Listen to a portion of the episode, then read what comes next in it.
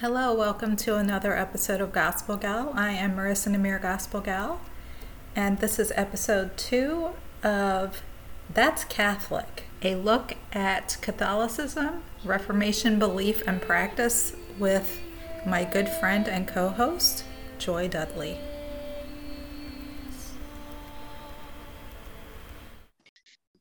Did you like the Kyrie?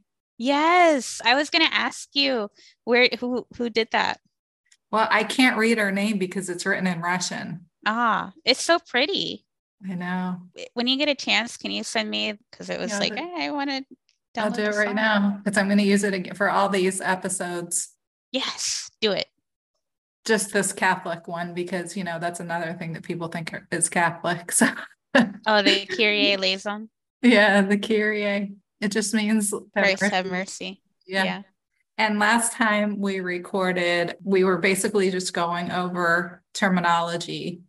It's important to be able to suss things out this way, because if you remember in the Garden of Eden, what did the serpent do? He twisted the meaning of something that was said. And that is the way of every false teacher since that time.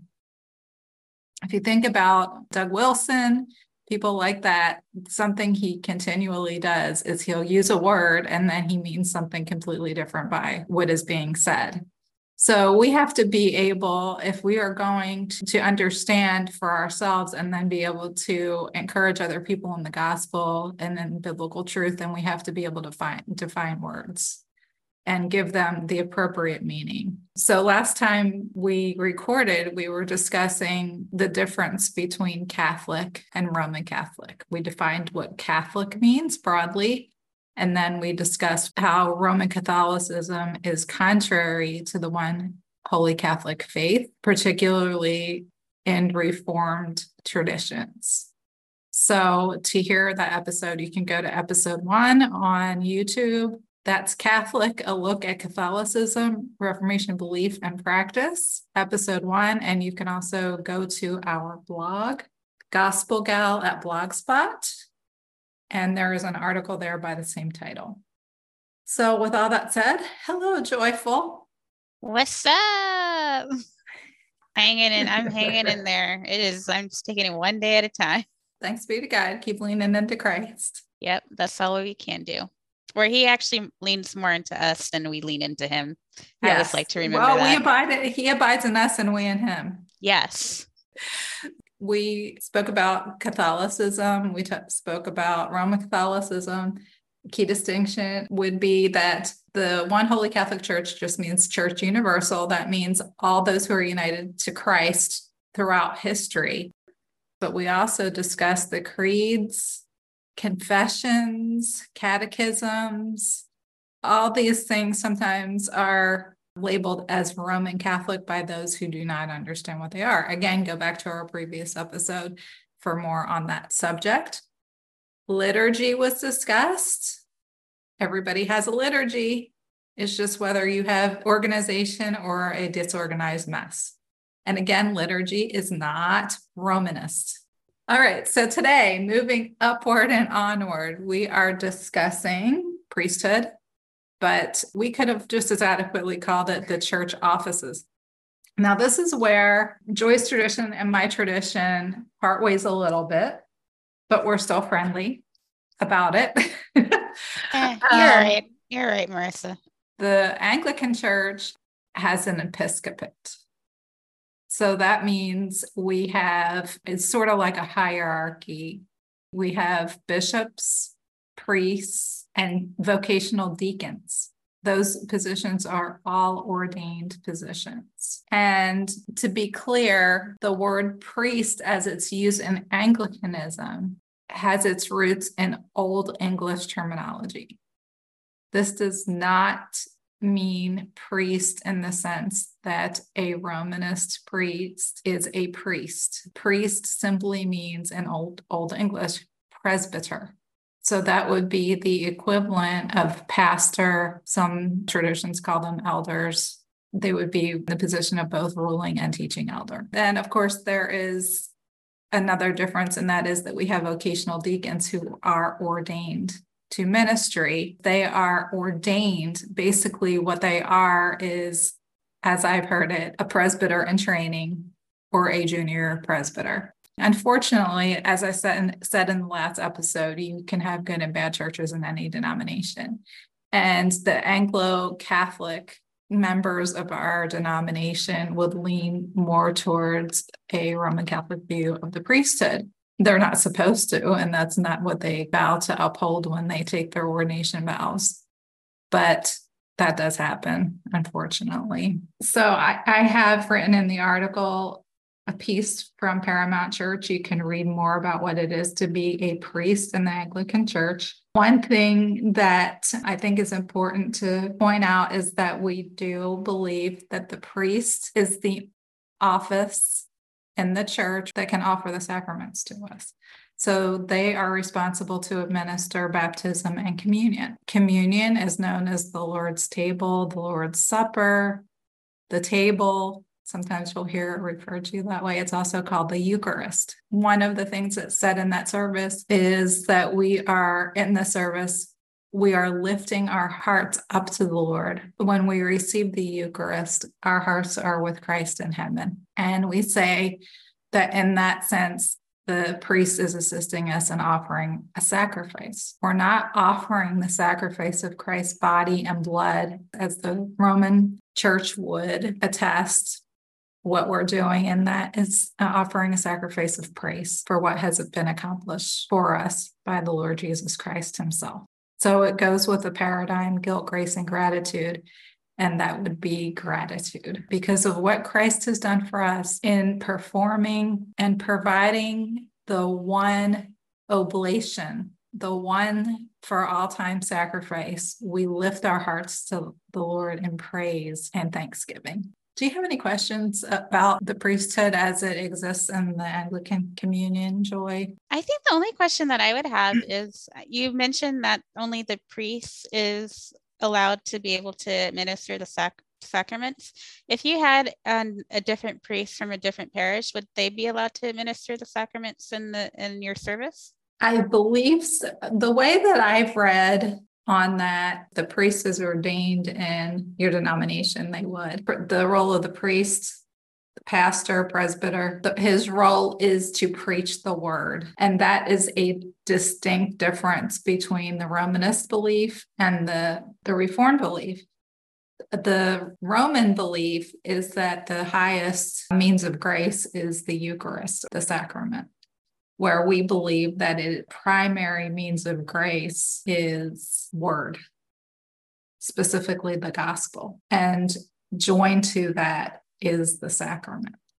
So, but we'll get more into the sacraments in probably another episode. I don't know if we'll get to that today or not. We have this order because that's directly part of the office of the priesthood, is providing the sacraments to us. But to your question, definitely another priest in our denomination would be able to. So I have to look into it some more. To my understanding, anybody who's going to preach or provide the sacraments in an ACNA church has to be approved by the bishop. And the bishop is actually the one who determines if a person is going to become a priest. So how does a bishop become a bishop? They are put forward, and then there are votes. Okay, so a bishop is a priest, but he has oversight over the other priests in a diocese. So if you have a good bishop, then you have hopefully a good diocese. And the diocese is just a number of different churches that are within a geographical region. So I'm still learning. Well, thankfully, you'll get to this, but your tradition is pretty concrete. It looks like you could just click a link and there it is. Mm-hmm. Yeah, pretty much, because basically everything from the article I got from our church order, which is can be found online. But I only provided information on just the 3 ordained offices in the church. I didn't really go into detail about how our classes are divided, and then, of course, Synod. You are in the URCNA. United Reformed Churches of North America. There you go. So you are capital R Reformed. Yes. And that is, from what you said yesterday to refresh our listeners, that is Continental Reformed. Yes. I don't know if I mentioned this to you yesterday, and I don't have any citations for this, so I can't attribute it to anybody specific, but I have heard from John that the English Reformers were strongly influenced by the Continental Reformed. Yes. I think even in the Synod of Dort, they had some delegates from England that attended the Synod of Dort. So I know there was definitely some kind of commingling of ideas between the Continental Reformed and the English Reformation too. I mentioned this yesterday too, that our church lists the three forms of unity as affirmed documents. To talk about my federation's three ordained offices, these come directly from the URCNA church order. If you also want to see how else or more details about how my federation is organized, you can also go and click on that link too. It'll give you a lot of details, specifically with how they ordain ministers. I think they also had a really neat document about the principles of Reformed worship, and it was kind of like a bulleted list too, which I thought was pretty cool too. So my federation has three ordained or ecclesiastical officers. We have the minister of the word, the elders, and the deacons. The minister of the word, they're responsible for the duties belonging to the office of minister of the word, consist of continuing in prayer and in the ministry of the word, administering the sacraments, catechizing the youth, and assisting the elders in the shepherding and discipline of the congregation. So the minister of the word is basically in charge of preaching the gospel, preaching long gospel, and administering the sacraments, which is the Lord's Supper and baptism. And then we have elders. So the duties belonging to the office of elders consists of continuing in prayer and ruling the Church of Christ according to the principles taught in Scripture, in order that purity of doctrine and holiness of life may be practiced. So they shall see to it that their fellow elders, the ministers, and the deacons faithfully discharge their offices. They are to maintain the purity of the word and sacraments, assist in catechizing the youth, promote God-centered schooling, visit the members of the congregation according to their needs, engage in family visiting, exercise discipline in the congregation, actively promote the work of evangelism and missions, and ensure that everything is done decently and in good order. And then finally, we have the office of deacon. So the duties belonging to the office of deacon consists of continuing in prayer and supervising the works of Christian mercy among the congregation, acquainting themselves with congregational needs, exhorting members of the congregation to show mercy, gathering and managing the offerings of God's people in Christ's name, and distributing these offerings according to need, and encouraging and comforting with the word of God those who receive the gifts of Christ's mercy. Needs of those outside the congregation, especially other believers, should also be considered as resources permit. So the deacons are supposed to meet every month to transact the business pertaining to their office, and they shall render an account of their work to the consistory. So by consistory, that's basically includes the minister of the word and the elders. And they're basically in charge of kind of overseeing the church. That's interesting. Yeah, I didn't bring that up, but that's another difference between the way that the churches are set up in Anglicanism and in the Reformed tradition. We don't have elders who rule, but we have what's called a vestry, and the vestry is consisted of the rector, a senior warden who is not ordained, a junior warden who is not ordained, a secretary, and a treasurer. If there are issues that need to be discussed as far as making decisions at the local church level, those are the ones who have those kind of conversations. That's very interesting. How does your church usually handle like disciplinary aspects or church discipline? That is something that's handled very delicately. I'm sure there will probably be discussion among the rector, the senior warden, possibly the junior warden. If necessary, then the bishop would be called in to advise. And I think that's what's been done in our church in the past, is that the bishop is involved in any kind of disciplinary issues. For the listeners who may not understand this concept of church discipline, it sounds really scary. And for those who have been abused in the past, that can be a trigger. Joy, why don't you kind of try to define what church discipline is? I will try to do that off the cuff. So with discipline, the word discipline, we kind of associate it with punishment. But if it's done correctly, it's actually supposed to be restorative.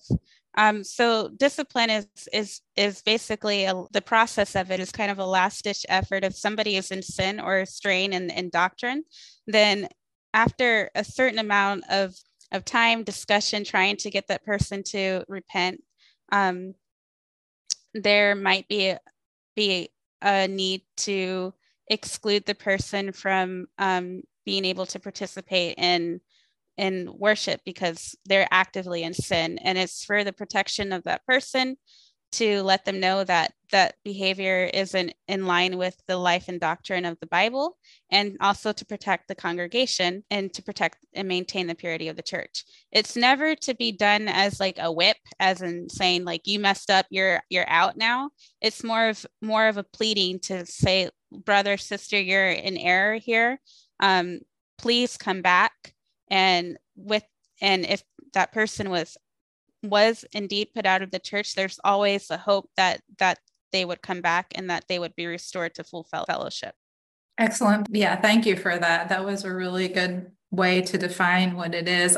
When people ask me about church discipline, I always say there's two types of discipline in the church. If you listen to the word discipline, you can hear it is similar to the word disciple.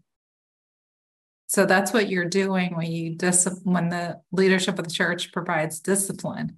It's not a negative thing. It's a teaching moment. It's meant for formation and correction.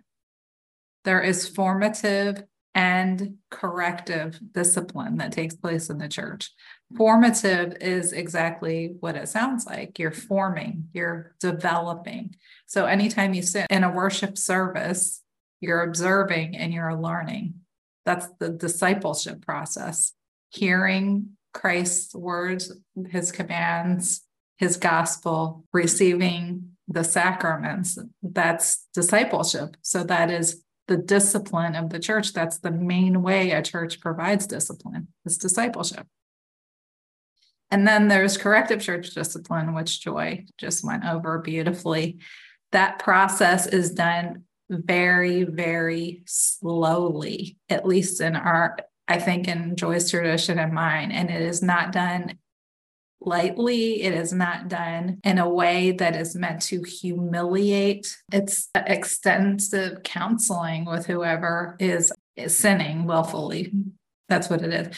And it's not done typically for somebody who's struggling with something. It's for someone who is willfully, perpetually, and unrepentantly engaging in sin.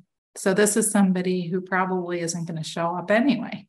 If somebody is determined they're going to violate God's law, that's the other thing. It's not about your pastor got up one Sunday and decided that every woman in the church is going to work in the nursery. This is not about your husband came to church one Sunday with a brand new tattoo. We're not talking about things that are preferences or demands that are inconsistent with what is laid out in scripture as far as the law. Discipline happens when somebody has deliberately broken the law of God and refuses to repent. I hope that's clear. We didn't even go into this in our article, but I think it's important since that word came up for people to understand what it is and what it's for. Okay. I think you did a podcast episode on church discipline, didn't you? Or yes, spiritual abuse. We did. I'll link it. Reformed offices and officers are not Romanists. We are not re-sacrificing Christ. So next category, we listed this here because this is part of what is provided to us by our priests and pastors. Yes. Ugh. Confession and absolution are not sacraments. Absolution is a sacrament. in the Roman tradition. We don't consider it a sacrament, but it, by all means, it is a blessing that is conferred on us by our pastors. I already spoke to this a little bit, but what I wrote in the article, the first paragraph, in the Roman Catholic Church, absolution is offered as a sacrament by a sacerdotal priest operating in the place of Christ. Wikipedia says the Catholic Church, meaning Romanists, teaches that individual and integral confession and absolution, as opposed to collective absolution, is the only ordinary way in which a person conscious of mortal sins committed after baptism can be reconciled with God and the Church. Did you hear that? I'm just digesting what that just said. Okay, so they're saying that confession of sin and absolution is the only way you're going to be right with God. The absolution, which is offered by a Roman Catholic priest. In Reformation traditions, as noted earlier, the believer is justified once, by grace alone, through faith alone, in Christ alone. We do not atone for our own sins or return to God's favor after having sinned. Our sins were forever done away with on the cross, and we are continually forgiven people on the basis of our union with Christ. In the Anglican tradition, the law of God is read week after week in the two great commandments in Jesus' words, love the Lord your God, how? With all your heart, all your soul, and all your mind, and love your neighbor as yourself. Sounds easy, right? No. When the work of the law, when the law has done its work, exposing us and exposing our sin, the congregation responds in unison with the Kyrie, as you have heard played on this episode and the last one. The Kyrie in English just says this, Lord, have mercy. Christ, have mercy. Lord, have mercy. And that is the appropriate response to having heard God's law. Anglican churches also describe confession and absolution in this way. Before reading the law, we thought we were good people who just needed to be better. But after hearing God speak, we were like the children of Israel who heard God delivering the law to Moses on Sinai. You speak to us and we will listen, but do not let God speak to us lest we die. By hearing God's law, we recognize our sinfulness. In response to God's verdict, we confess and agree with God that we have no way of escape but cry out for mercy. And that's from Paramount Church. The declaration of pardon or absolution. As the law kills us, the gospel makes us alive. The public declaration that God has forgiven our sins, we move from judgment to grace. Whereas the law condemned us, now comforts and assures our hearts that God is now our Father who loves us and no longer is our judge who condemns us. That's also from Paramount Church. This is an example of what confession looks like in the public worship service. This is from the Book of Common Prayer. Almighty and most merciful Father, we have erred and strayed from your ways like lost sheep. We have followed too much the devices and desires of our own hearts. We have offended against thy holy laws. We have left undone those things which we ought to have done. And we have done those things which we ought not to have done. And there is no health in us. But thou, O Lord, have mercy upon us miserable offenders. Spare thou them, O God, who confess their faults. Restore thou them that are penitent according to thy promises, declared unto mankind in Christ Jesus our Lord. And grant, O merciful Father, for his sake, that we may hereafter live a godly, righteous, and sober life to the glory of thy name. Amen. I would say our prayer is very similar to that. I have kind of memorized it. I use our prayer of confession, like in my own personal confession a lot, because I, it just, It's very truthful and it feels very thorough. So if you like, I can recite mine to you. So it says, Our Father, we are sinful and you are holy. We recognize that we have heard in your law difficult words, knowing how often we have offended you in thought, word, and deed, not only by obvious violations, but by failing to conform to its perfect commands, by what we have done and by what we have left undone. There is nothing in us that gives us reason for hope. For where we thought we were well, we are sick in soul. Where we thought we were holy, we are in truth unholy and ungrateful. Our hearts are filled with the love of the world. Our minds are dark and are assailed by doubts. Our wills are too often given to selfishness and our bodies to laziness and unrighteousness. By sinning against our neighbors, we have also sinned against you, in whose image they were created. And then it goes, in this time of silent confession, we bring you our particular sins.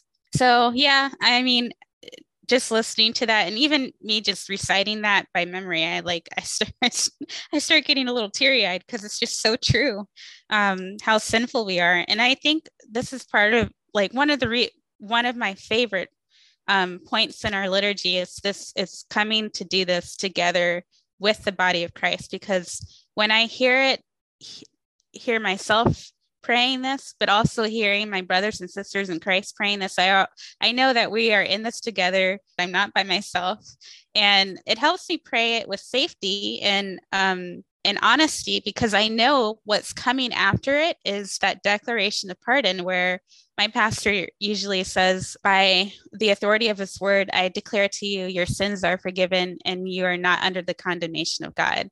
And it's, I don't know. I've never interacted with the gospel in that way before. It's very personal.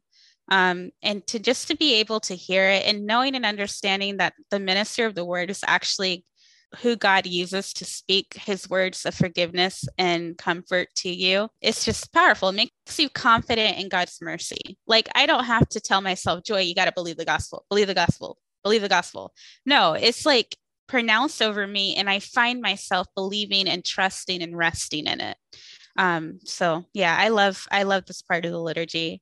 I would say this part of the liturgy and communion is like my favorite part in our church service. Yes. Amen. I love it. When people hear these words for the first time, they think that's Catholic. I mean, this is what this episode is about. No, all these words, the words that you recited, Joy, and the words that I read from the Book of Common Prayer, man-made prayers. Yes.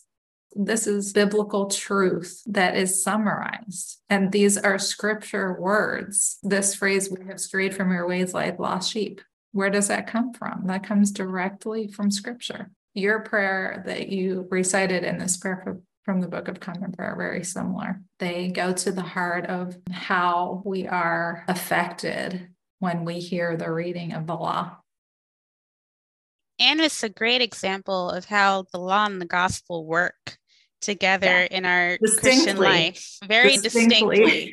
Very distinctly. So when we do hear the law read in my church, we usually have any law passage or imperative passage from either the Old Testament or the New Testament that's read out to us. When we hear it, when we think about what it means to perpetually and obey it perfectly, you automatically feel that weight. Like, oh man, I already know that I sinned that week.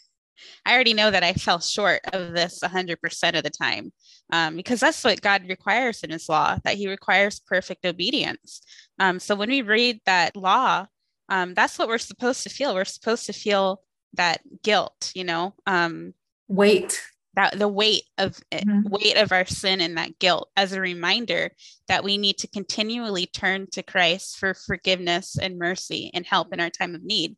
And just this confession and absolution time allows for a very tangible way for us to be able to do that, and helps in continually trusting in Christ and not trusting in our works. Yes. And we appeal to him for his mercy through Jesus Christ, our Lord.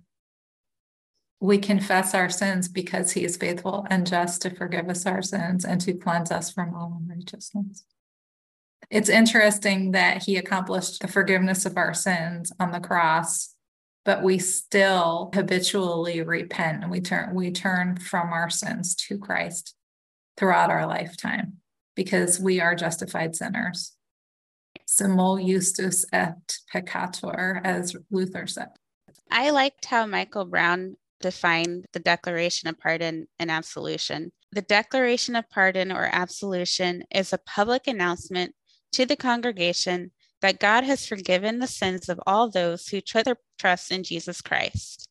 It is an important part of our liturgy in the divine service. After hearing the law and confessing our sins to God, we need the assurance that God forgives us and receives us in Christ. This is what the absolution does. Acting on behalf of the Lord he serves, the minister of the word raises his hand in an oath-taking posture and pronounces God's promise that all those who confess their sins and put their trust in Christ are absolved.